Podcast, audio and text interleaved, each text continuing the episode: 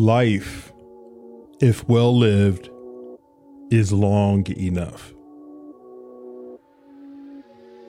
We suffer more in imagination than in reality.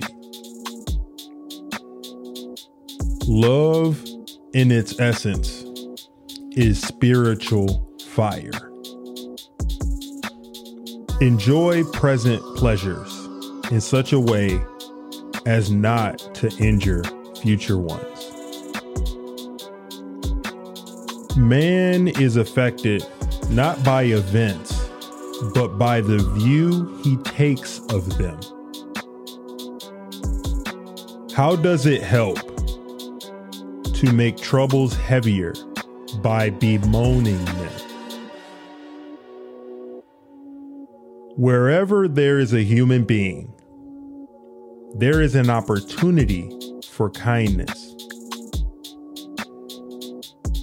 It is not the man who has too little, but the man who craves more that is poor.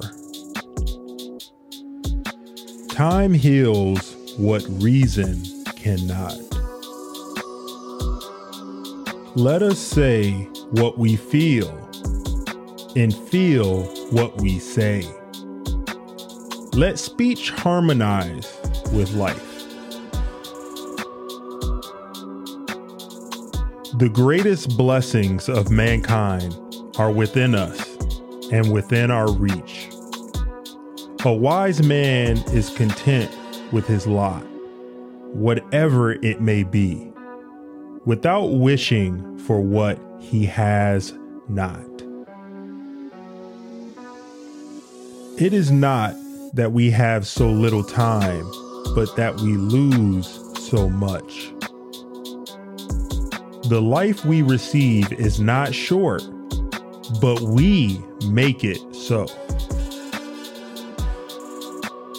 Remember that pain has this most excellent quality. If prolonged, it cannot be severe. And if severe, it cannot be prolonged. Begin at once to live and count each separate day as a separate life. As is a tale, so is life. Not how long it is, but how good it is is what matters. Sometimes, even to live is an act of courage. Life is like a play. It's not the length, but the excellence of the acting that matters. While we wait for life, life passes.